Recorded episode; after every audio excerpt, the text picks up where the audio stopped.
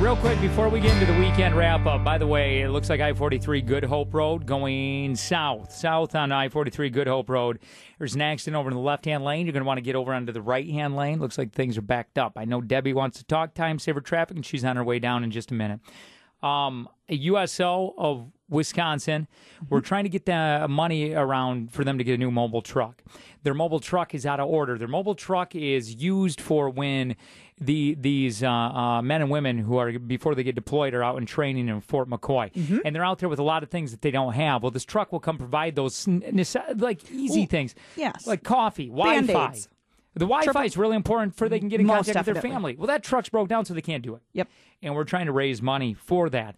Now, it's crazy because th- when we started doing this, uh, Irma hit, Harvey hit. Right. So I'm not saying that one thing is more important than the other, but when Harvey was destroying homes and, and whatnot, we had to put the focus on that, that, that spotlight. Right. And it's still there. We still have the spotlight, but now we want to bring back that spotlight and share some of it, uh, USO with it. Right. And at Fort McCoy, a lot of those troops that were training over there actually went down to Hurricane Harvey and Hurricane Irma and helped out there. And now they're all coming back to Fort McCoy, that type of Yeah. thing also. So that's why we're refocusing right on this. Right. So if you got it, you got five bucks, ten bucks. Mm-hmm. Uh, you know, you can you can check out the pictures.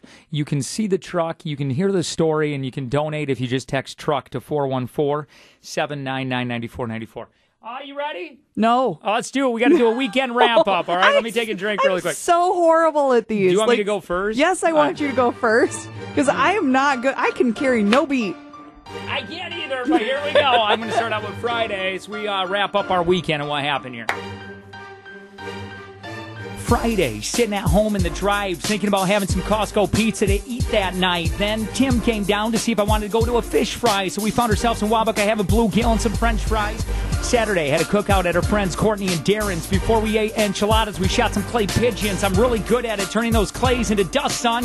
Just call me Billy the Kid, only with a 12 gauge shotgun. After that, the kids went swimming in his pond. He has a big yard. Do you know it takes him two and a half hours to mow his lawn? Wow. Sunday, woke up, helped make a grocery list. My kids came down and said they wanted to fish.